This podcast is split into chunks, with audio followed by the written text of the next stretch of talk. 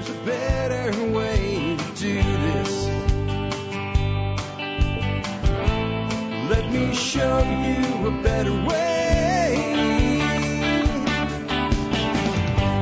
You don't have to be another face in the crowd. Hi, folks. This is Jack Spirko with another edition of the Survival Podcast. As always, one man's view of the changing world, the changing times, the things that we can all do to live a better life. Times get tough, or even if they don't. Coming to you once again from Arlington, Texas, today with episode 588 of the Survival Podcast.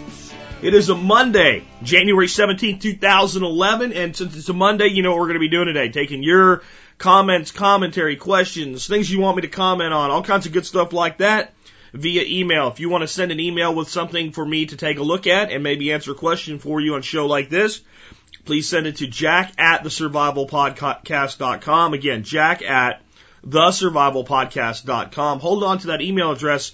You're going to need it to try to win a book today, signed autographed copy of Lights Out by David Crawford in just a few minutes. Before we get into your questions and commentary and before we give away that free book, let's go ahead and take care of our sponsors. They do a lot to help take care of you and make sure the show is here for you five days a week, Monday through Friday. Sponsor of the day number one today is Emergency Essentials. Again, Emergency Essentials. One of the best places I can think of to buy long-term storage food. I mean, that's what they really specialize in. They have some really great other products as well, but when it comes to Mountain House, Provident Pantry, uh, long-term rations, uh, you know, grains and, uh, you name it, the stuff you're really going to put away for the long haul, Emergency Essentials is one of the premier places to get your supplies for stuff like that. Check them out. Uh, again, Emergency Essentials. You'll find their banner on our website at thesurvivalpodcast.com. Next up today, Western Botanicals. Western Botanicals is absolutely my favorite source uh, for finding herbals, specifically whole herbs. If I want to do something on my own and I need something that I can't collect locally because either it's the wrong time of year or I just can't find it. You know, let's say I need cleavers or skullcap or something like that uh, to make an ointment or a tincture or an extraction, and uh, I have everything else I need. Where am I going to get skullcap? Well, I can get it from Western Botanicals. I can also get my preparations pre-made there. I can get great advice and information there as well. Uh, pick up the phone, give them a call if you got any questions. They will help you out. Again, Western Botanicals. You'll find their banner at the survivalpodcast.com, like all of our sponsors. Uh, next up today, we are doing a book giveaway today. I'm going to make it really easy for you today. Uh, we're giving away a signed copy of Lights Out by David Crawford. And uh, the way you'll play for that today is you'll just send me an email.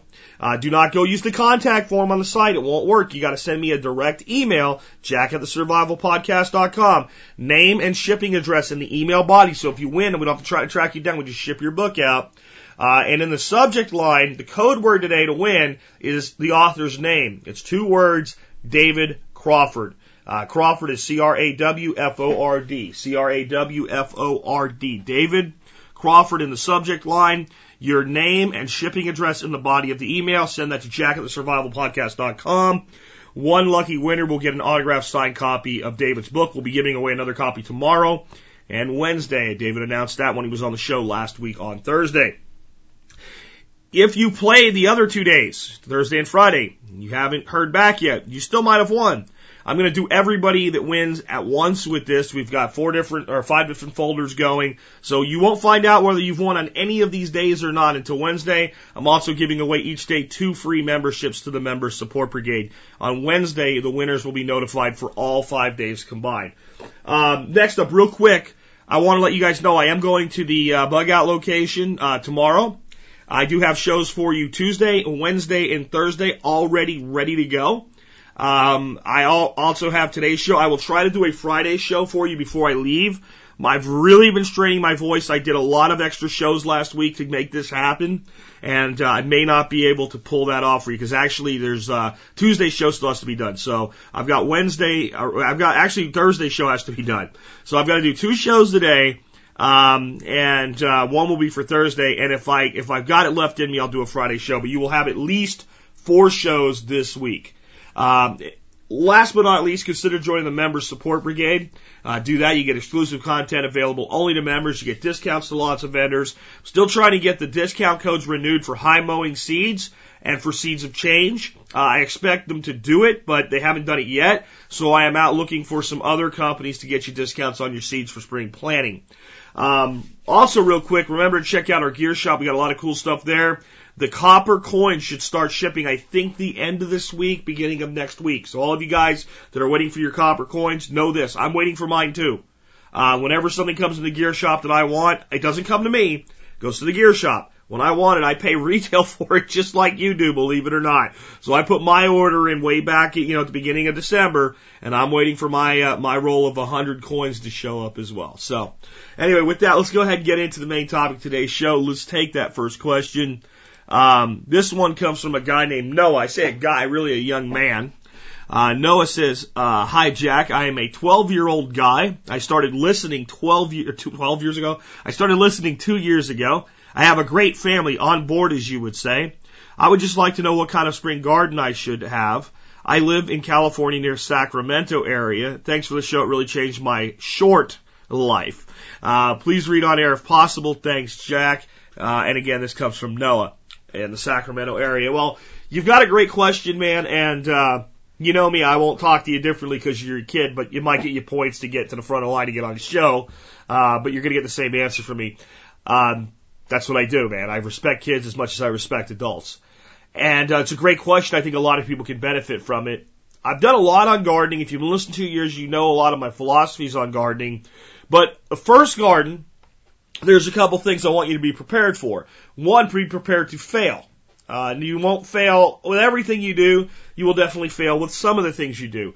Um, this was the fifth year that I gardened at this location here uh, in Texas, and I had failures this year.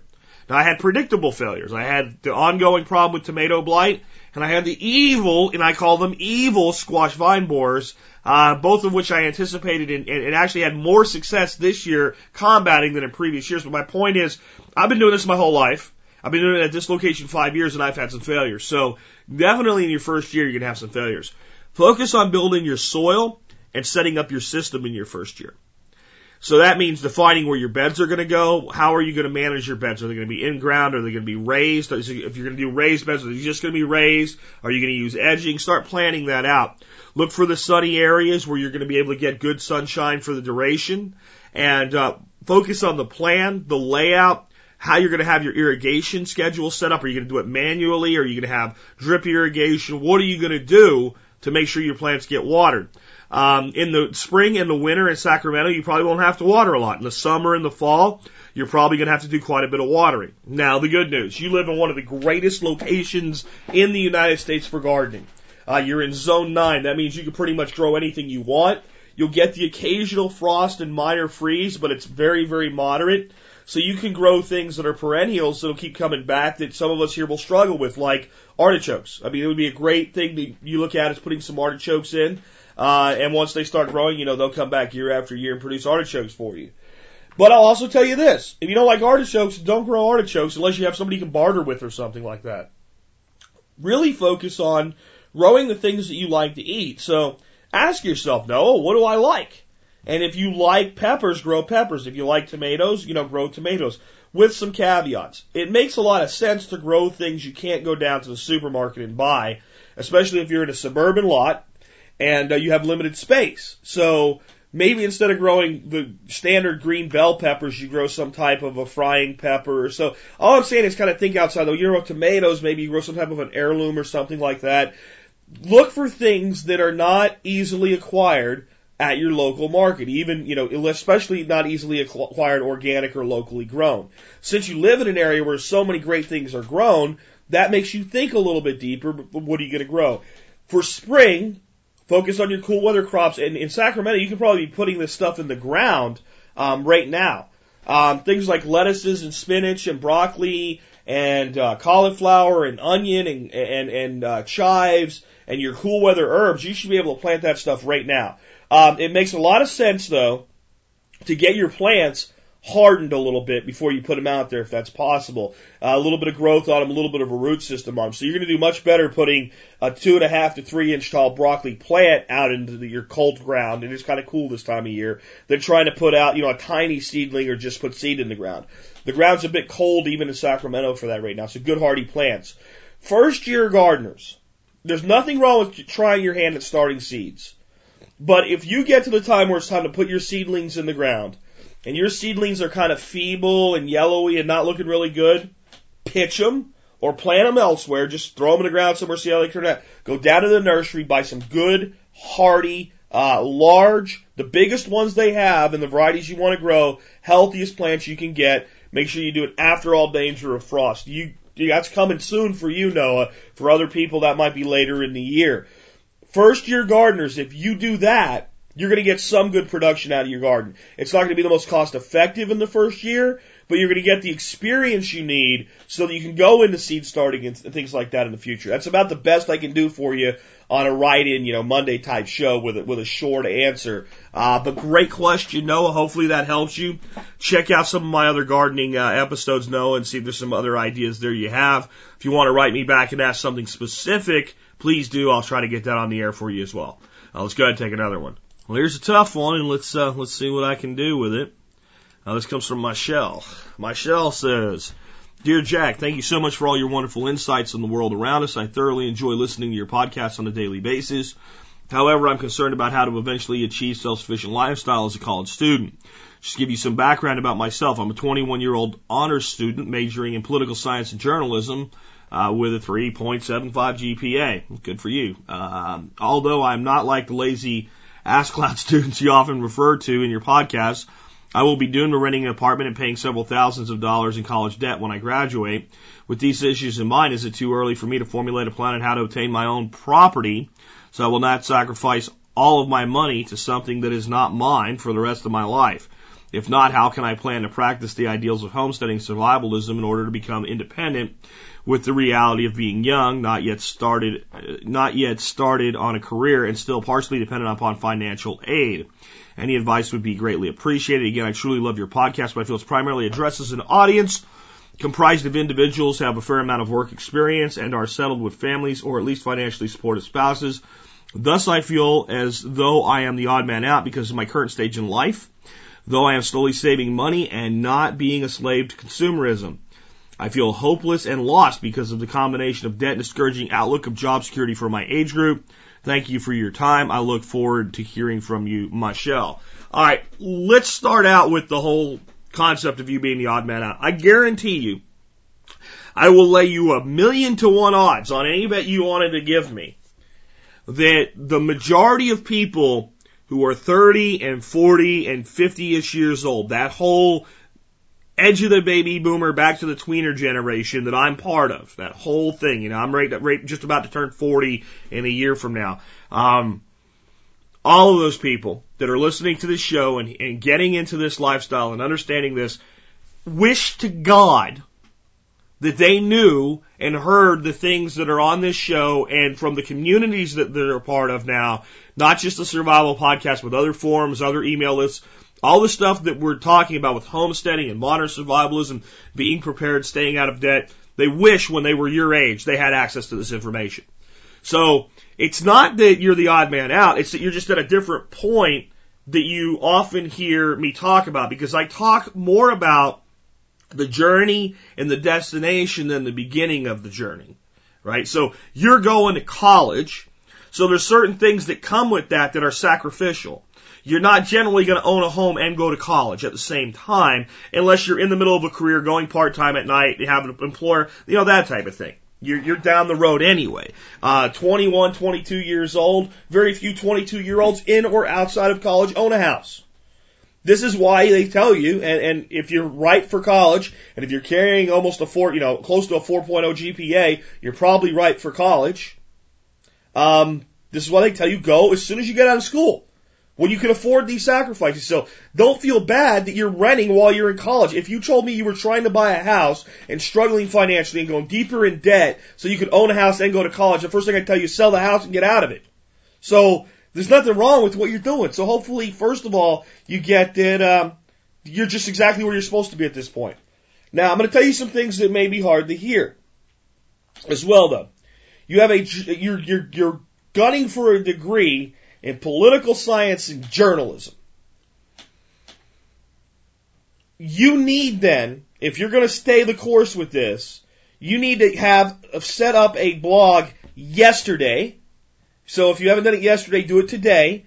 You need to set up a real blog with a real URL, right? Not not somebody at .blogspot.com or .wordpress. You need to set up a hosted solution. If you need help, you get someone. You're going to college. Tons of people around there can help you install a WordPress blog, tell you how to get your own domain and things like that. And you need to start building up a clientele, a readership now. You really needed to do this two years ago. You're going into a world where journalism is just changing massively, and I don't know what political science is going to do for you. I really don't. Um, I would almost tell you, unless you're married to this idea, really look at your future, your outlook. If you want to have a normal career, you don't want to be somewhat self-employed. Maybe you're not in the right major. I don't know. That's your own choice. But if you're going to do this, and, and here's why. You're eventually going to graduate with a degree in journalism and political science. Not a lot of things to do with the political science degree without the journalism degree, which is why I'm glad you got the double major going on. Then you're going to go out to a publication, either a newspaper, one of the online, big online publications that's doing right. You're going to hand them a resume. You're going to try to get a job in a sea of people out there trying to do the same thing. Tons of people carrying pieces of paper that said they went to school. And you're going to have someone that's a jerk on some levels, like me, because jerks like me get to be in charge. Sooner or later, jerks always move up the chain because we don't waste time with bullshit and we get straight to the point. So I'm going to, at some point when you're like, well, I did this and I was in this activity and whatever, I'm going to go, so I tell you what, here's the deal, Michelle. I've got, uh, I've got about 20 people right now I'm interviewing for this position. Why should I hire you and not them? And let me tell you the answers that won't work. Because I work really hard, because I'm dedicated, because I really want the opportunity. Because if you give me the opportunity, I'm going to prove to you that I'm worth it. And every other version of that thereof is whoosh, white noise to me. I'm talking to you straight up like an employer, like a guy I used to be. They used to interview people all the time. You know what would get my attention though? Well, because, sir, I already maintain a blog with 50,000 readers. And if I come here and start working for you, my readers are going to read the stuff that we put out. And I can help you attract 50,000 new people to your publication. That answer, that answer means something to me. That answer means eyeballs and money. And that means this person with no help did this on their own.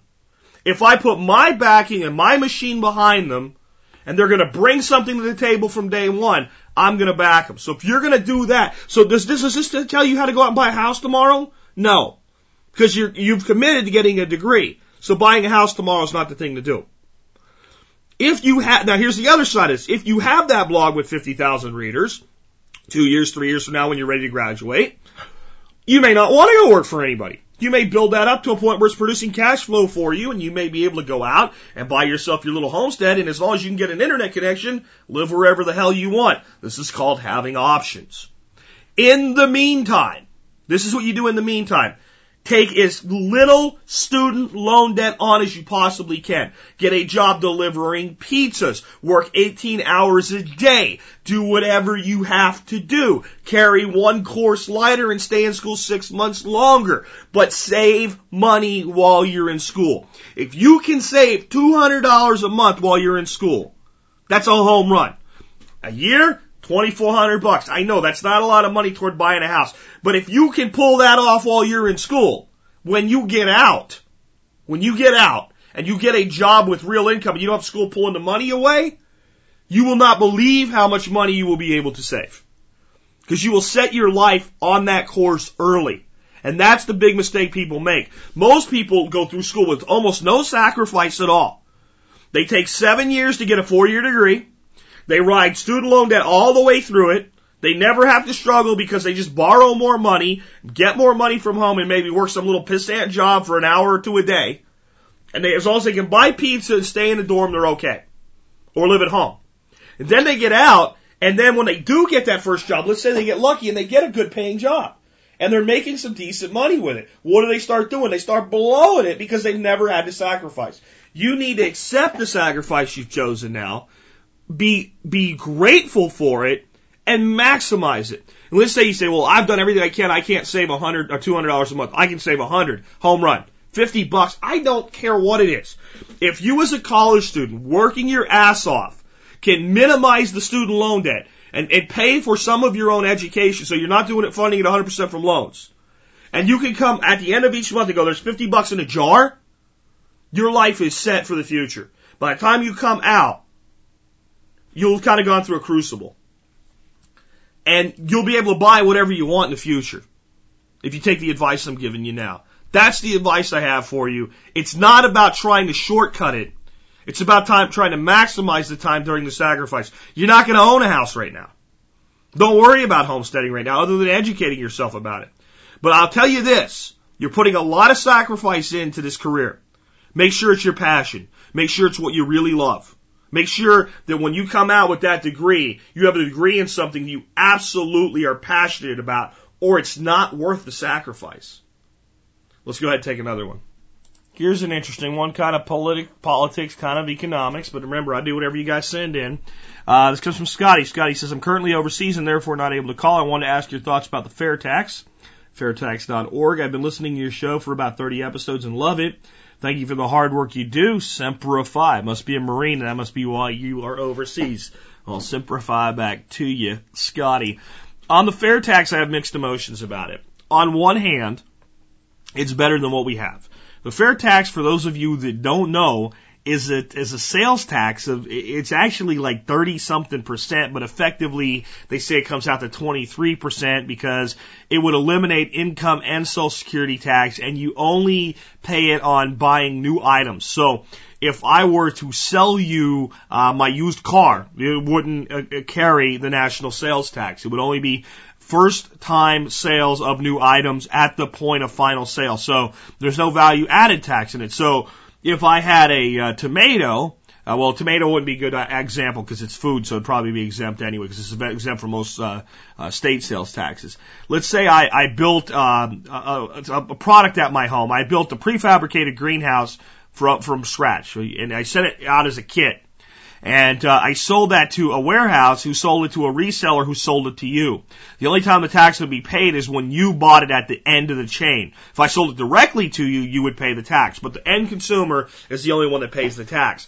This eliminates the income tax and social security taxes 100% of the way. And um, that's good because it encourages people to save. And, it, it, it puts more money in the hands of the people. Uh, so they decide whether or not they pay the tax in the first place because I don't have to buy new items and I don't have to buy anything. I can choose what I buy. I can buy things that are tax exempt. And uh, I think there would probably be, and, and be hard, horrid to the federal government, but beautiful in my eyes. A giant black market would show up uh, with people dealing directly with each other as well, which would be another way to avoid taxation. So, compared to the existing tax system, miles better the people that won't like it, the like 40% of Americans, and there's like, they say it's 50 some percent, but in reality, it's about 40% that effectively pay like almost nothing at all. All they pay is Social Security. And uh, they only pay half of it because all of those people are employed or paid by the government or something, so they're only paying about 6% Social Security, 7% Social Security, Medicare, Medicaid, all that stuff. That's all they're paying. So now those people are going to share in paying the bills of the nation. That's not bad, but politically, it's difficult to overcome. My problem with it, it makes it ex- extremely easy to raise taxes. Because all they do is say, oh, you know, we need more money, let's raise it 1%. Oh, the deficit's bigger, let's raise it a half a percent. And they can slowly, incrementally over time raise the tax rate. The only way I would support the fair taxes, would have to come with a cap. It would have to come in and they would say it's going to be this and it's never going to be higher, or future Congresses can raise it by up to 1% and that's it. That would require a constitutional amendment because without an amendment, this Congress can't put a limit on the future Congress. It could be attempted, um, but it would be very difficult to be enforced. It would certainly, if they ever wanted to, be challenged by the Supreme Court and probably overturned. Because that is a, a, a limitation of government. This Congress can't limit the next Congress. Uh, again, we would need a, a specific constitutional amendment installing this tax and stating its cap. If we did it with a cap, basically when the government said, hey, we need more money, we'd say, hey, fix the problems. Or get out of the way and let the problems fix themselves. the big problem. It doesn't actually fix the real problem. See, everybody's worried about, well, the tax is this, tax is that. The problem's the debt. And the debt can't be repaid under the current system. If you haven't watched the video that I put on the blog on Friday, you need to watch the video that I put on the blog on Friday. Please watch the video. Understand that under the current system, the only thing that's going to happen to our national debt is it will grow. And it will grow every single stinking year. And until we change the underlying system, any tax we pay is going to do one thing. Fund the Federal Reserve and interest on the debt and new debt. So that's all we're doing right now. That's it. Please understand that. All we're doing is throwing our tax money into a hole and it goes away. The system's the problem. So all of you guys that want to focus on the tax side, we need to fix the system and then we can all pay less taxes by whatever means it was. If we disbanded the Federal Reserve, made our currency public, stopped living on, on loan debt from other nations and from a private banking institution, and fix the currency, we could eliminate the income tax a year from now. With the proper plan, maybe it would take two years because we're in this system. We would have to decouple from it. But we could easily come up with a plan that would do that. No one in government has an interest in this. So please understand when they say we're going to cut taxes and spending, they're full of shit. They can't cut spending because the interest on the debt is going to double in the next five years. Anything they cut will be offset by the interest on the interest on the debt alone. They're to cut taxes here and they're to increase them there. They can't cut taxes in any meaningful way because they're already running a deficit, a huge one. The only way to fix this is to stop the madness at the core of the system. That's too political to go into any deeper today, but please watch the video I put out last week called Monetary Myths and the Debt Ceiling. Uh, let's go ahead and take another one. Here's an interesting question. Hi, Jack. I'm very concerned about inflation and economic collapse. I also don't like helping the Fed by using their paper or electronic transfers. At this point, we still have to use reserve notes as currency with a few exceptions like AOCS. I wanted to keep my savings mostly in silver, is there a place that I could quickly trade it for dollars in an emergency, i.e. a car breakdown? Thanks for the show, Dave. Dave, um, yes, there's thousands and thousands and thousands of them. Pick up your yellow pages or go use the online yellow pages because very few of us actually have hard copy ones anymore. By the way, good emergency prep. When they send that giant phone book around to your door, don't throw it away, keep it. And if the internet's down, you still have all that great information how to access it. Um, and look for coin shops and gold and silver uh, dealerships and pawn shops in your area. Call them all up on the phone and just sit there with a pen and paper and say, right now, what are you paying for American Silver Eagles? What are you paying for 999 pure silver coin rounds? What are you paying for 1964 prior junk silver? Write down the numbers. See who's paying the highest price or the top couple that are paying the highest price. They're going to give you a price that's based on today's current spot price. It's not going to be today's current spot price because they want to buy at one level and sell at another. It's called a profit. They're not in business so you can get cash. They're in business so they can make money. It's important that we understand that. That will tell you, and you can look at the spot price and say basically based on that spot price, if it goes up or down, this is about what percentage I can expect in my local market where I can quickly go change the money in. The entire point of saving things like silver and gold is you don't have to go out on Craigslist and go, somebody buy my silver. There's, there's dealerships everywhere. You just go in and go, here, what are you paying for it today? And they pay you for it. Now, if you buy it today, and you bought it by some magic, you know, shipping method where it showed up at your house 15 seconds after you bought it from an online retailer and you took it to a place like that and sold it, you're going to lose money. Why? So that the dealer can make a profit. That's the metals industry. There's no real way around it. Sometimes you can pick stuff up under spot by buying on eBay or something like that, but it's generally tough. So, but it, absolutely you can. Now let's talk about this fallacy, this, this complete fallacy that by converting our dollars into silver or gold, we're gonna, we're like take away from the Fed. As long as you have income, you're earning money in dollars. As long as you're earning money in dollars, you're spending dollars to buy the silver. As long as you're spending dollars to buy the silver, you're, you're completing the entire flow of the money. Just because you're holding silver doesn't change a damn thing. So this, this, this, this animosity toward the Fed, trust me, I understand it. There's no one that wants those bastards gone more than me. No one. But I also understand it is the current system. And there's certain ways we live outside of the system, there's certain ways we live within the system, and there's certain ways that we use the system. I'm gonna have to do a show, not this week because I'm away, but next week on China and what China, I, I've been saying it, I've been saying it, I've been saying it. Finally, the rest of the media is like, holy crap, look at China, they're rising up out of the, the East and they're, they're, they're becoming the world superpower. No shit. Really? I mean, I've been, again, I've been saying that for two and a half years now. But some of the things that they're, that they've been doing, and I said, this is the moves they're making. What's China doing? Is China going, no, the fiat currency is bad? No, they're going, oh, how can we use the fiat currency? So what does China do? China takes all the fiat currency that they can get their hands on. They print their own. They buy the U.S. debt. They export their crap. They keep making more and more paper money. They peg their money to our dollar. They play the monopoly game. And then they do what winners of monopoly do. They buy real property. China takes the fiat currency and converts it into copper mines in Africa, silver mines in Africa dams, highways, infrastructure, petroleum reserves, coal mines, bridges, tunnels. Alright? They go out and they buy contracts on food today and they hedge against tomorrow's inflation. They go to a small nation that has a large export of rice. It says, whatever rice you don't use, 100% of your exports, we'll buy for the next five years. How much do you want? And they convert it to the asset. And then they feed their people with it, which keeps their factories running, which keeps exporting their crap, which keeps the money coming in. So they buy another copper mine in Africa. Or they build another bridge, or they build another dam that generates electricity for their cities.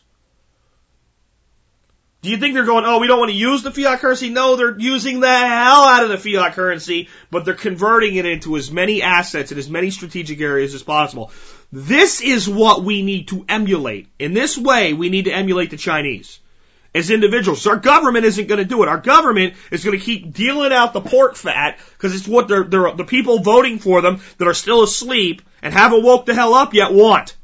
if you think the average American wants liberty and freedom and independence and responsibility, you are delusional. Just because you do doesn't mean the average one does. There's more of us every day that are waking up and saying, let me have it. I'll stand with it. I'll take the consequences so I can reap the rewards. Most of America believes if either, if the Republicans were in charge, we'd all be okay. If the Democrats were in charge, we'd all be okay. They're divided on that left-right paradigm, or worse, they're completely uh, ambivalent to either one. They're like, oh, hello, right? They're, they're freaking just mind-numbingly stupid. And we've got, that is our, that is 80% of the country or more, maybe 90. If you don't believe it, go to the average city and just start pulling people over and asking them, hey, do you know, what's the Federal Reserve all about? Oh, they make our money. Oh, they're part of government. They don't have any idea. I'm not putting them down. I'm just saying that's where they are. So if that's where the majority is right now, that's where the system will remain for right now. So instead of just like having this like this spiteful nature, I don't want to use their money. You use the hell out of their money. You convert it to land. You convert it to food. You convert it to silver. You convert it to gold. You convert it to systems that provide for you. You work your ass off in the system right now and you take every stinking scrap you can take from it and you convert it into something that will produce for you for the rest of your lives. Understand what most Americans do. They go their whole life in that gerbil wheel, working for the system and they buy everything they need a la carte. They buy their electricity for this month. They buy their food for this week. They buy their gas for this week. They buy tires when the ones on their car wear out. Every single need they have, they buy a la carte. As needed only. When they retire, they hope that they die before whatever they've saved and whatever they're handed runs out. And then they continue from that point forward to purchase all their needs a la carte based on the checks that they can either withdraw or receive every month. What I'm telling you to do is spend the money now, but don't just put it all in silver. Don't put it all in gold. One egg in your basket is going to get cracked. Two eggs in your basket, they're probably going to get cracked. And when they're cracked, you're screwed. So if the things flip and we have deflation instead of inflation, you can lose your legs in gold and silver. So you've got to spread the risk. So invest in your own infrastructure. Invest in your own home. Invest in your own needs. Emulate what China is doing at the individual level. But yes, if you buy silver, you can sell it like that. There's millions of places. Don't think you can't do it. Don't think it's hard to do. Pick the phone book up or go online, start calling places, ask do you buy? Here's what I'm looking to sell. What do you pay? Look at the spot price, find the, the, the, the companies or the, the company or group of companies that pay the best relative. You're going to find they're all going to be so close it's not going to matter. The one that pays a little bit more might cost you enough in gas to go to the one that's close to you and sell. Big thing with selling in the coming year unless they make a change. Try to always sell less than 500 I think it's $600 is what they came up with. But try to sell under $500 at a time if you can. Avoid any kind of tax forms. Go to two locations, sell 400 here and 400 there if you need $800. Keep the money under the table if you can. Not supposed to say that, but that's how I really feel, so it's what I'm going to tell you. Let's go ahead and take another question. Here's a question. Somebody that probably wants me to give them an answer they're not going to get again. Uh, this is from, doesn't say who it's from. P states is, P states of mind is the uh, thing in the email. So we'll call them P states. P state says, I have two outstanding loans against my 401k totaling around $14,000. One is 8K and the other is 6K. Uh, I will have enough money to pay them off in full this March. The only other debt I have is a home, which I can't sell for what I owe. Join the club. I have very little cash if I use this to pay off my 401k debt. My question is, should I pay these loans off effectively to myself or keep the other half in cash, take the other half to purchase three to five acres of some rural land here in Maine? Note, the loans represent about 600 a month in payments out of my paycheck. What I'm planning on doing is paying the loans off, then save 600 a month for a year and purchase three to five acres outright in the spring of 2012. But since I have very little cash assets, I was thinking about keeping some cash on hand in the event this economy keeps tanking, which I too share your opinion of a false recovery. Thanks, Jack. Well, here's the thing.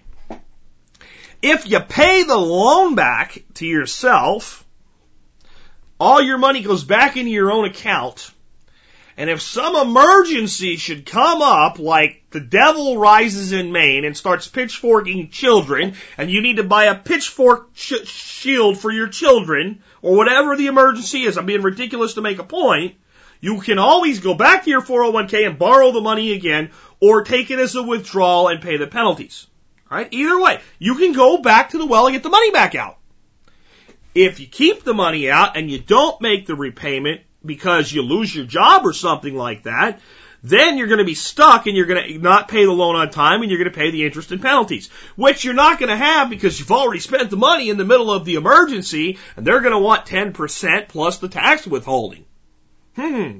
Seems like paying the loan back would give you the option to take the money back out if you had to, but wouldn't restrict you the way not paying the money back would. Next, on the false recovery. If I'm right, and God forbid I think I am, then in late 2012 or early 2012 or somewhere around there, the price of land in Maine should continue to go down. Right? Until everybody catches on that getting the hell out is the best option. And, and, and this, this country is so asleep, that's for a while yet. The prices of land everywhere is going to continue to decline. Even when it doesn't really decline, what I mean is the asking price doesn't go down, the seller becomes more desperate. So that piece of land that a guy wanted $40,000 for, that he still has listed at $40,000, when you walk in and go 29.5 cash, he's a lot more likely to go, huh, maybe I need to take it. Or look, I can't do that, but I need to get my ass out from under this. How about 32.5? And you go, deal, because you would have paid 35. And you went way low on what you're willing to pay. So there's room for the counteroffer. So as the economy continues to erode, the price of land continues to drop. The only thing that throws a kink in the works here is you losing your job. But if you lose your job with the outstanding loan of the 401k, it's an even bigger problem. Remember, if you pay it back, you can always go get it again. You can always borrow from it again. You can always take the distribution from it and pay the penalties. It's like putting money in a savings account. It's just a different type of savings account.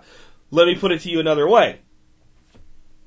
If you had no money, would you take a loan to buy the property? And you would know if you're buying a house, I'd say, go ahead. Go ahead. Buy a house, that's fine. To buy property without a house, you don't take a loan. For property without the home is more difficult to sell and has an expense to change into property with a home. You buy the land and then finance construction, I, that's pretty much the same thing as buying a house. You buy land and finance construction with one loan, maybe, if you can afford it and everything's right and you've got enough money down and all that good stuff to put equity in right from the beginning. Um, but you buy the property for a mortgage, I don't think so. I just don't think it's a smart way to leverage that at all. So, there you go. Pay the debt back to yourself. st- put the, the thing to zero, start saving the 600 a month, and here's what's going to happen. All of a sudden, instead of saving 600 a month, you're going to figure out how to save 700 a month. It always happens. Don't ask me to explain it. I don't understand it. I'm telling you that when I did it, that's what happened. I'm telling you when everybody else that I know ever did this, when they push the, the, the, the slate to zero other than the mortgage, and they start trying to save money, they start finding money to save they didn't know existed. They start going, I don't really need that. I can cut this. Look at that. And all of a sudden they just start cramming that money in there. You won't believe where you'll be a year and a half from now if you take this approach and start putting that money to use for you outside of the 401k. Because really it's just what you're doing. You're exchanging one for the other over a year. Instead of having the, the, the money outside and the debt inside, you're putting the debt away and building the money on the outside. Do it, get it done, keep on rocking. Um, here's another one. This comes from, let's see, T. And no name with this one again, just T, uh, is what the email address says. Um, this is a BBC News, and it's in a lot of other places, and a ton of you guys have sent me this, so I'm going to talk about it, of course, today. And it's the world of genetic modification will not leave us alone. So, you know, this has my, been my big problem from day one with this, folks. When, they, back when I started talking about this, pretty much genetic modifications was uh, corn and soybean and canola, and those were the big three, and they still are the big three. But we weren't genetically modifying a lot of other things like fish and poultry and pigs and all these other things that we're doing now. And I said my problem, big problem, despite all the damage that the, the, the Monsanto crap was doing, is that they, once this can was open, they would never close it. And some people thought, you know, oh, you're the guy that was pessimistic towards science, but I think science is wonderful when used the right way. Screwing with the DNA, uh, the DNA chain and modifying life and not really knowing what we're doing while we're doing it, we don't really know what the consequences are, and then consuming the results, eh, that, that I think is, is dumb. That's the ones where I go, do you guys never watch science fiction movies? Really? Do you not know what you're doing here? And maybe they don't. So what have they done now? Here's the headline. Can't make it up because no one would have believed it five years ago. Today, everybody's like, oh, of course. World's first flu resistant GM chickens created. Let me read some of this to you. Professor Helen Sang, not only can we use this approach to tackle bird flu, but other diseases. UK scientists have created the world's first genetically modified chickens that do not spread bird flu. Writing in a science journal, the team says their work demonstrates it's possible to create a variety of GM farm animals resistant to viral diseases. The research team inserted an artificial gene into the chickens. This introduces a tiny part of the bird flu virus into the chicken's cell. The birds become infected but render the virus harmless to other poultry. The team believes the genetic modification they have introduced is harmless to the chickens and to people who might eat the birds. I'm glad they, they, they believe it. Notice they said they haven't proven it, they believe it. These birds become infected but render the virus harmful to other poultry. Think about what that means. Professor Helen Sang of Edinburgh University told BBC News the genetic modification is potentially a much better way of protecting against diseases than vaccination because the GM technique works even if the virus mutates. It will protect a whole flock from the avian influenza infection. This is really exciting because the bird flu is a real challenge to the poultry production, and if it were introduced to poultry breeding, it would protect our large scale production flocks from avian influenza, said Professor Sang. Broad protection. The researchers say that in principle the technique can be used to protect any farm animal from any disease. The eventual aim is to develop animals that are completely resistant to viral diseases. According to co-author Dr. Lawrence Tiley from the University of Cambridge, agricultural selective breeding has made huge improvements on productivity of many livestock, but it's reaching the point where it's now limited. And God forbid we have limits, folks. And the GM techniques allow you to introduce novel genes that don't exist in nature, but are based on our detailed knowledge of molecular, bio, molecular biology of viruses. We can specifically target these viruses to prevent them from replicating. The researchers say they think the technology has the potential to boost food production and reduce costs. There's going to be a real problem in feeding the world. See, it's always about feeding the children. The, the people in Africa are still going to starve, and in other parts of the world, in Haiti and whatnot, they're still going to starve. They're still going to pray to God for a bowl of gruel, but this is going to save them, and this is why we're supposed to allow these people to do this crap. Um, let's get going, says Professor Sang. As the demand for animal products increases, it's going to get increasingly expensive, and we're looking at different ways to tackle that problem. GM techniques could also have benefits for human health, according to, there it is. Huh? I knew it was coming. Uh, GM techniques can also have benefits for human health, according to Professor Sang. If few animals are carrying viruses, there's a lower chance of them mutating in a form that would be deadly to humans and so create a pandemic. Cautious welcome. But the news is received with cautious welcome from the poultry industry. Peter Bradnock of the British Poultry Council said more research was needed to assess the long-term impact on farm animals before food product producers would even consider using the technology. Well, he sounds like a quack. You can read the rest of the article yourself. I'll provide a link in today's show notes. Let me tell you what they're going to do next. Genetically modified human beings. Well, I mean, if we can genetically modify a chicken, so that it is resistant to the flu, and we don't have to keep giving the chicken injections, and and then the modification will handle the flu even if it mutates. Why don't we genetically modify our children?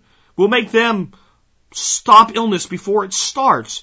Maybe we'll create them with active immune systems that go out and kill the pathogen before it even gets into their body. Sound like science fiction? It's not a big leap from where these guys are at here. Let me read this to you again. This one line. These birds become infected, but render the virus harmless to other poultry. The chicken gets infected, and then it renders the vi- I don't. It doesn't really explain how that happens. But some of you who are fans of Star Trek: The Next Generation will go, "This sounds like an episode that was cooked up in the mind Gene Roddenberry, where these children were the only people left alive on a planet, where these scientists had genetically modified them and all the other people there died. And when the lady went down to try to help them, she got really sick and almost died. And why? Because she had a mild flu. And their immune systems went out and attacked the flu. Just saying. I know that's a stretch from where we're at. But can anybody doubt that if we're going to start genetically modifying a chicken and a pig and everything else, and that we're going to put those chickens and pigs and salmon. Right now we have genetically modified uh, p- chicken, genetic, genetically modified salmon. That's going to be on your store shelves soon, uh, less than two years now. Uh, genetically modi- modified pigs. So once we've done all these great things and the pig lives and the chicken lives, aren't, uh, do, do you think they're going to not say, hey, look, we could do this stuff with human beings next? And what are the long-term effects? Well, we'll know in 50 years, folks. That's when we'll know. As for me, uh, I'm going to eat chicken that's not been genetically modified. It's bad enough what they do to it already. And then here's the unspoken thing. How much avian flu do chicken farmers in Tennessee really have to worry about right now? Just saying. How many chicken farms in Tennessee or Kentucky or Texas or Alabama or Arkansas or Pennsylvania or Ohio or whatever, how many of them have had have wipe out their entire flock of chickens? It takes only 40 days to grow, by the way, because of avian flu. Mm, do do do do do do do. There's Jeopardy music, you know. Zero, none. This problem exists in Asia, where their their their practices with their poultry are even worse than ours. Bigger, how much danger is there in avian flu pandemic being spread by chickens that are grown organically in free range? Do do do do do do do do do do. Do what is that zero? Or almost none? How much risk is there to genetically modifying a chicken so that it attacks disease and makes it impermeable to the disease and then eating that chicken? I don't know, but I would stand to believe that it's a bigger risk than just letting our chickens behave like chickens. The way that humanity has for, oh, I don't know, about 8,000 years we've been working with chickens with very little problems until we cram them into a place where they are shoulder to shoulder with their beaks burned off. Or in living conditions where the chickens run around in the mud and sleep in the house and children sleep with chickens in their bed. I mean, other than that, we've done pretty well with the chicken. Maybe we don't need to be genetically modifying the damn things. I'm just saying. Let's go ahead and take another one. Lots of debt questions today. Lots of people want me in one way or another bless debt. It ain't gonna happen. Let's take this one. Uh, good question though from this guy. This is from Chris, and Chris says, Chris from Ohio here. I have a question for you about mortgages. There's another podcast that I listen to once in a while. I won't know, name names, but he does a survival show as well as some others. His main topic is about health and owning investment properties. Maybe you've heard of him. If you told me who he was, maybe I have. You can't tell me who he is. I, I don't know. Uh, but he did a recent show talking about how in the long term it's better to keep paying on a mortgage for nearly your entire life because apparently in the end you'll end up further ahead financially. I believe he was talking mainly about mortgages you would get into if you were investing in things such as rental properties you would buy and own yourself and in turn make a profit from your tenants. Do you know if this is true? Maybe it only applies to situations like the one with rental properties or other big investments. I was actually surprised to hear him say this. Uh, I think I know what your response may be to his opinion, but I would like to hear what you think anyway.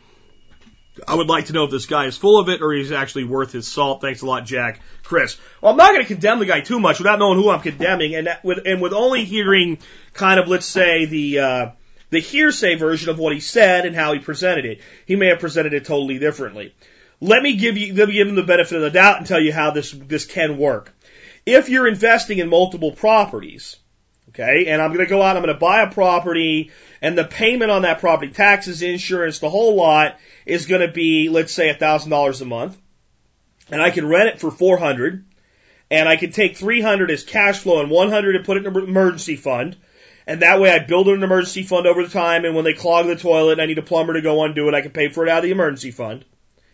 And I can hold that property and at the same time I'm holding that property, I can claim something against it that's a shadow expense, a depreciation expense which means the property is on paper worth less every year and I claim the depreciation is an expense, and I do that with 10 properties, then mortgaging would be the way to go because let's say with a $10,000 payment on each, I could get 10 properties with $100,000 of cash instead of one property with $100,000 of cash.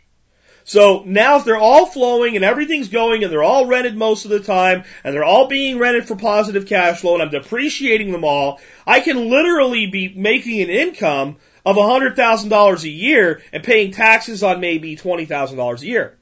And every time a house gets to the point where the depreciation's wearing off, I can go buy another house that costs more than the house I'm getting rid of, roll the depreciation into the new house, and then start depreciating it. And I can do this on and on and on. And if I'm a professional real estate investor, I can keep doing this for years and years, building equity and flipping at the point where the depreciation no longer pays off for its expense and doing the rollover uh, to the next property. This is something you're going to want to bring a, you know, a, a property attorney, a real estate attorney in to make sure it's done and filed right and make sure both properties are set up so they qualify. It's called a 1031 rollover. In that scenario, you can carry debt on multiple properties for your almost your entire life, and if everything works, you can become a very wealthy individual. Well, you can also sit on the outside of the roulette wheel constantly betting on black. And if black comes up more that day than red or green, you're going to make a lot of money. But it has its limits and it has its risks. I'm not even saying it's bad but it's for the it's not for the person that's going to have one or two properties and that's it and they just want to have a little bit of rental income and build some equity. No. No. Those people are going to get burned. This is for the full-time professional that's probably going to get his ass kicked for his first 3 to 4 years in business. And he can afford to lose money for 3 to 4 years. And he can afford to go into debt for 3 or 4 years without having a, it's somebody that has a big bankroll of cash and is going to try to leverage as best they can, and those are going to take some losses going in while they learn the hard nuts and bolts of the game, and that's it. And all those guys selling you this bullshit on late night TV, they'll tell you the same thing I will, except they'll tell you, you can do it too, it'll be easy. There's 20 ways in my course that teach you how to buy land or property with no money down. Re- method number one, borrow it from Uncle Joe. You don't find that out till you pay him their 200 bucks. Right? So, yeah, it can work. On a personal residence you live in, it's asinine to believe that you can take a house that you could buy for 125,000, pay it off early and maybe pay $150,000 or $170,000 for it and come out behind as opposed to doing it over your entire life and paying oh $350,000 for it. It's asinine to believe that $150,000 more can go out and you're going to come out ahead. It's asinine to believe that after 10 years of paying on a house, if you can pay it off in 10 years instead of 30 and having 20 years of saving the entire house payment in full and investing it in things that, pre- that protect you for the long term or investing it in cash or, or any investment that's a solid, safe investment, 20 years of that house payment going into investments for yourself isn't better than 20 years of sending it to the bank and getting the, the, the, tax deduction for your personal residence on your mortgage expense is nice to have because you're stuck with the expense. Seriously. Once you've got the expense gone, it's just stupid to even, even concern yourself with it. Uh, anybody that pays off your home and says, you know what? I used to get a tax deduction for my mortgage expense and now I don't anymore and I think I need a mortgage so I can get my tax deduction again. I got a better idea for you.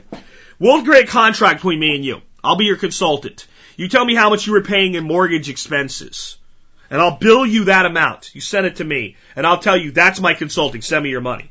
And then I'll pay the taxes on it. You can deduct it as an expense. I'll make that deal with anybody that wants it. And anybody listening to that goes, that's stupid. Why would I do that? You're doing the same thing. And you're doing it worse because at least in my way, it doesn't carry debt. Your way, it costs you that much money plus the additional principal.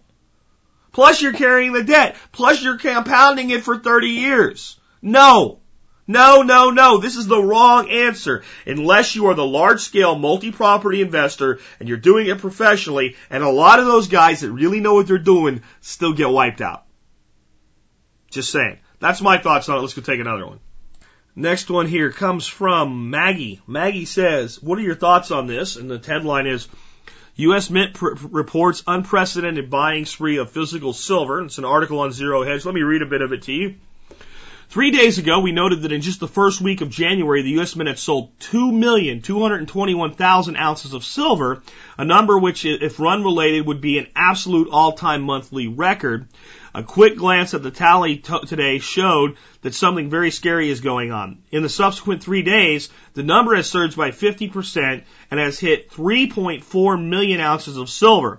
In just the first 12, 12 days of the month, we have already surpassed the total monthly sales of nine separate months of 2010 and some additional observation on what is becoming a physical buying frenzy from coinnews.net. An increase in 2010 proof silver eagles and record approaching 2011 silver bullion eagles are the most interesting aspects of the latest U.S. Mint sales report. The proof eagles have been seeing two weekly adjustments since they sold out in late December. The latest brings them up to 3,644 to 860,000, which would seem like a natural stopping point. Collectors will have to wait until July timeframe for the 2011 silver proof eagles to make their appearance, according to the U.S. Mint. Um, I'm going to leave it there, and I'm going to give you some thoughts on it. Number one, it does show that interest in silver is way, way up and that more and more people are making silver part of their asset portfolio. I think that is a good thing, especially under the current economic circumstances. Two, it shows that silver's in a boom. And this is where I tell you to use caution. I'm not saying not to buy any silver at all anymore. I'm saying to think about your investments right now with silver and gold. What is every bust preceded by? A boom. You never hear, well, this commodity sucked and then it tanked, right? That's not how it works. You know, oil didn't bust when it was trading for $10 a barrel. If it went down like the eight, people went, whatever. Oil tanked after it went to $144 a barrel. The stock market didn't go level for 10 years and then tank. It built. And it built over three or four years really high. Then it busted. Every bust, every bust preceded by a boom. Not every boom ha- ends in a bust short term. Sooner or later, sooner or later, every boom busts. It's a matter of how and why. And it's is and the other thing we have to look at as a metal investor is is silver booming or is it correcting upward? And those are two different things. Booming is the commodity price takes off, and if it booms long enough, it shoots past its real value. Well, I feel like silver's been suppressed for a long time, and as gold ran away, silver just lagged behind. And I've always said this: either gold's too high, and silver's a safer play because it hasn't gone up too much yet, or or gold is where it belongs or close to it, and the delta is excessive, and silver has to come up to correct. Said that two years ago, exactly that way. It's the way I've thought about silver for years, but especially in the last four or five years. So I'm not poo-pooing silver. I'm just saying use caution. Don't throw all your money in silver. Look at silver as a long-term investment right now. Look at it as a inflation hedge. Long term, it's probably safe. You could see some major correction. We've already seen some correction off the all-time high. Uh, the all-time recent last 10 year high, right? It was up over 30 bucks. Now it's down to like 28. That's, that's a significant drop. You know, it's two bucks. It's, you know, it's not anything that's going to bust you, but hey, I mean, with, there's already a delta between buy and sell, you know, be careful with it. But they're also going to give you the, what I think might be misleading about this. Silver's white hot right now. No pun intended there with the white color of the metal, but it is. It's white hot. Silver in everything is hot right now with collectors. The new silver quarters, the, you know, the, the, the new ones that they did the states and now they're doing national parks and stuff like that, the silver versions of them. Silver proof this, silver proof that. Uh, collectors, it's, it's blowing up. And the higher silver goes, the more it magnifies the collector value. So, the people that are dumb, in my opinion, and buy things like MS69, MS70 coins uh, for their numismatic value, but based on the not just the underlying value, those premiums go higher as the base metal price goes higher. Okay. So what happens in January? Early striking. The dies are brand new. They're just strike. So what happens in January? All the collector houses get their hands on as much as they can off the early runs, first strikes, and things like that. Then they send them to the numismatic associations and have them graded, and they know their best chance of getting the highest grade coins for market general price is early in the year. So you're always going to see a spike in January. It looks higher than normal. It is because the demand is greater than normal. All I'm saying is use caution because we could be seeing the indications of, of, of real currency devaluation and real inflation as buyers early on safeguard themselves, or we could be seeing a boom that goes into a bust. It is a crapshoot right now. You got to play both sides of this fence. You can't go completely naked with no silver, but do not put all your assets into silver. Please don't do that. Stick with my recommendation of 5 to 10% of your wealth. Please. Hedge the bet. Don't let it all ride on the table because if you get wiped out, it's going to really suck if you need that money in the next five years and you have to cash it in. You know, look at your silver and your gold plays right now as risk capital. If it's not risk capital, if it's not five year capital, you're better off holding cash right now. Because inflation can only do so much damage in the next year. Five years, it can do a lot more damage. You need a bigger hedge. Hopefully that makes sense. I got one more today and we'll wrap up on a good Monday show. Um, here's an interesting question. Uh, it says, I thought you might find this interesting. Comes from somebody named Tyler. And it is an article on business, uh, MSNBC Business News. And this is also one that I got from a lot of people this week. A ton of people. I would bet at least 50 people other than Tyler sent me this article. So obviously you guys want to hear about it. So I'm going to talk about it and it's not good news. Again, MSNBC is the source. There's lots of sources for though. This is, this is going everywhere right now. I just, another one of those places where you're right and you go, God, I wish I was wrong. Global food chain stretched to the limit. Soaring prices spark fears of social unrest in the developing world. You see, the people in the third world nations that we crap on, that we economically enslave, that we force to convert their, their, their croplands to grow wheat and rice and export them to pay their debt back, they're always the ones that get kicked in the nads first with this. Here we go. By John W. Sholin. Shulin? Showen? Whatever his name is. By John. Senior producer of MSNBC.com. Sure, he and I don't agree on a lot of things, but I bet we agree on this one. Strained by rising demand and battered by bad weather, the global food supply chain is stretched to the limit, sending prices soaring and sparking consumers' concerns about a repeat of food riots seen three years ago. Signs of the strain can be found from Australia to Argentina to Canada to Russia. Those don't sound like developing nations. Wait a minute. It's spreading to people just like us. Maybe we should pay attention. On Friday, Tunisia's president, now that's third world, right? Fled the country after trying to quell deadly riots in the North African country by slashing prices on food staples. We are entering a danger territory. Aboulzourzere Abasan, chief economist at the UN Food and Agricultural Organization, said last week. Aren't you glad? Aren't you glad we have people like Abdulreza Abazan at the UN to help us with this? Don't you feel good that the United States fits the bill for 90% of what these ass clowns do and they put this guy in charge, the chief economist at the UN Food and Agricultural Organization, the FAO? Huh? They've done such a good job of feeding people. I digress. The UN's fear is that the latest run up in food prices could spark a repeat of deadly food riots that broke out in 2008 in Haiti, Kenya, and Somalia. The price spike was relatively short lived, but Abasan said the latest surge in foodstuffs may be more sustained. Situations have changed, the supply and demand structures have changed. Abasan told the Australian Broadcasting Company last week. Certainly the kind of weather developments that we have seen make us worry a bit more uh, that it may last much longer. Are we prepared for it? Really, this is the question. See, it's always climate change. It's always global warming. Hey, you know what? Global warming and CO2 are good for crops. It's not the problem. It's not the problem. We're growing as much as we always did. There's been some crop failures, been more about frost than warming, but, and there's been some fires, huh? Right? Fires and frost. But the big thing, and it's not in this article, I don't see it anyway, China's consuming more. Hmm. India's consuming more. Hmm. You know, when three billion plus people start to consume more, it takes away from the supply. I digress again. Back to the article.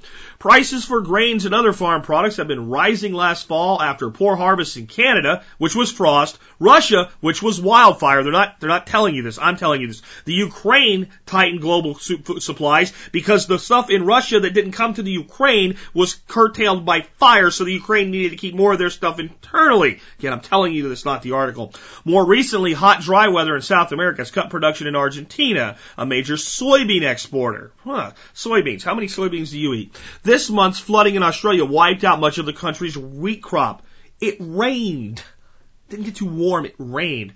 As supplies tighten, prices surge. Earlier this month, the FAO said its food price index jumped 32% in the second half of 2010, soaring past the previous record set in 2008. Wait, wait, wait, wait, wait a minute! There is no inflation! There's no inflation in this country. My God, Ben Bernanke had to save us to try to make inflation with two billion in QE1 and 660 million in QE2. Where 660 billion in QE2? I'm sorry, it was two trillion the first time around. I mean, wait a minute. How how did food prices go up 32 percent? And my God, we don't have any inflation. Did the food prices just go up for those people? Really? Think about this. I'm going to tell you something scary. Actually, on some levels, it's true. I'll explain that after I read more of the article. Uh, but let me go on. Um, I lost my place there because I got so angry. Uh, as supplies tighten, prices surge. Earlier this month, the FAO said food price index jumped 32% in the second half of 2010, soaring past the previous record set in 2008. Prices rose again this week after the U.S. Department of Agriculture cut back its already tight estimate of grain inventories. Estimated reserves of corn were cut to about half the level of storage at the start of the 2010 harvest. Soybean reserves are at the lowest levels in three decades, the USDA estimates, in part because of heavy buying by China. Finally, we get the answer. The ratio of stocks to demand is expected to fall later this year to levels unseen since the mid 70s, said the agency. I haven't seen numbers this low that I can remember in the last 20 or 30 years, says Dennis Conley, an agricultural economist at the University of Nebraska. We are at record low stocks, so if there's any kind of glitch at all in the U.S., whether supplies are going to remain tighter and we might see even higher prices. Higher oil prices are also pushing up the cost of food in two ways. First, the added shipping cost raises the delivered price of agricultural products. Higher oil prices also divert more crops like corn and soybeans to biofuel production, further tightening supplies for livestock feed and human consumption. Conley estimates that more than a third of the corn produced in the U.S. is now used to make ethanol. Let you read the rest of the article on your own. What does it tell us? All the promises that if we just franken food your food enough and genetically modify it enough, we'll be able to feed the world, bullshit. Because here's the underlying facts. We are destroying the land that we grow the food on, and we are using too much of the water we use to grow the food with, and we are completely dependent on the oil to grow the food. So the pasty white vegan who says, oh, we need less oil and drives her little bicycle to her, her job as a barista at Starbucks and, and thinks that you're evil because you have a car doesn't realize there's as much oil being spent to feed her her biscotti as there is to probably get you to your office every day. And we're in this trap together. And the ass clowns at the UN are not going to fix it for us. We have to feed ourselves. What I've been saying for years. We have to feed ourselves. What do I think about this? I think that the United States is going to start seeing real inflation in the food supply. And I'll tell you why. The, the, the truth behind it not being that bad here yet, even though the, the commodities went up 30%.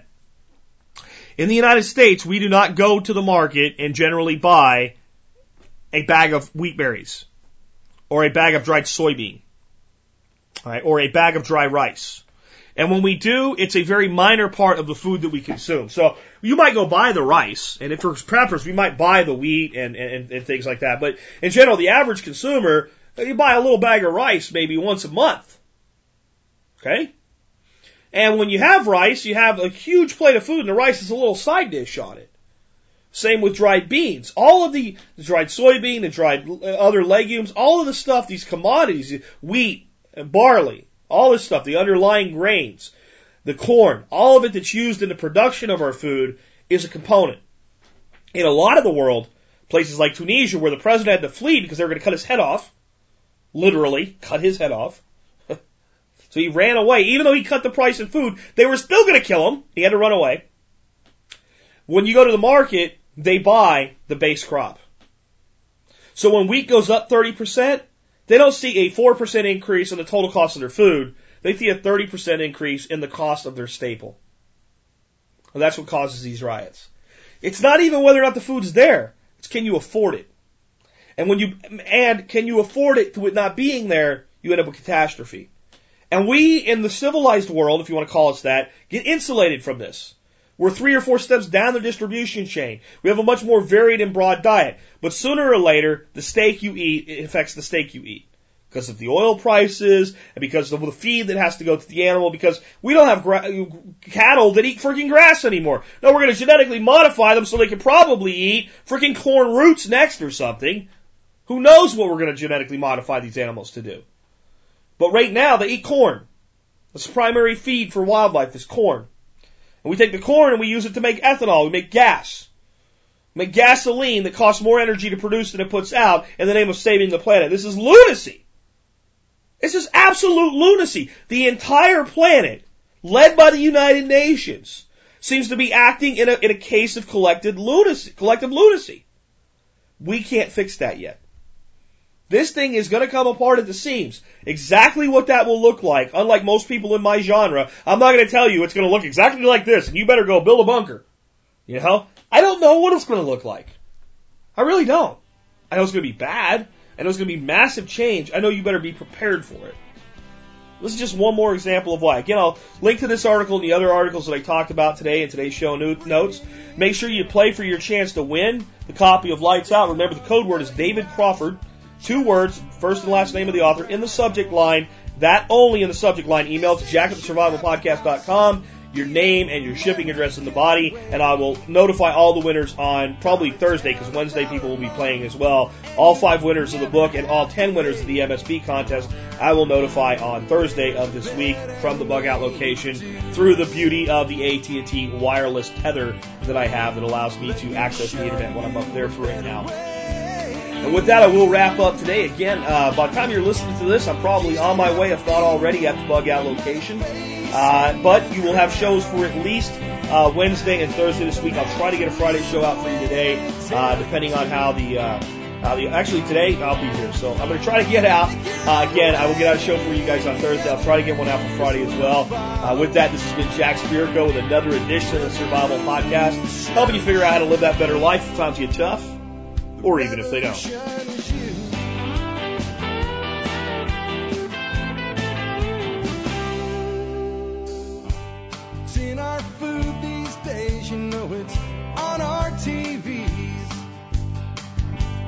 Sometimes we forget we are what we eat.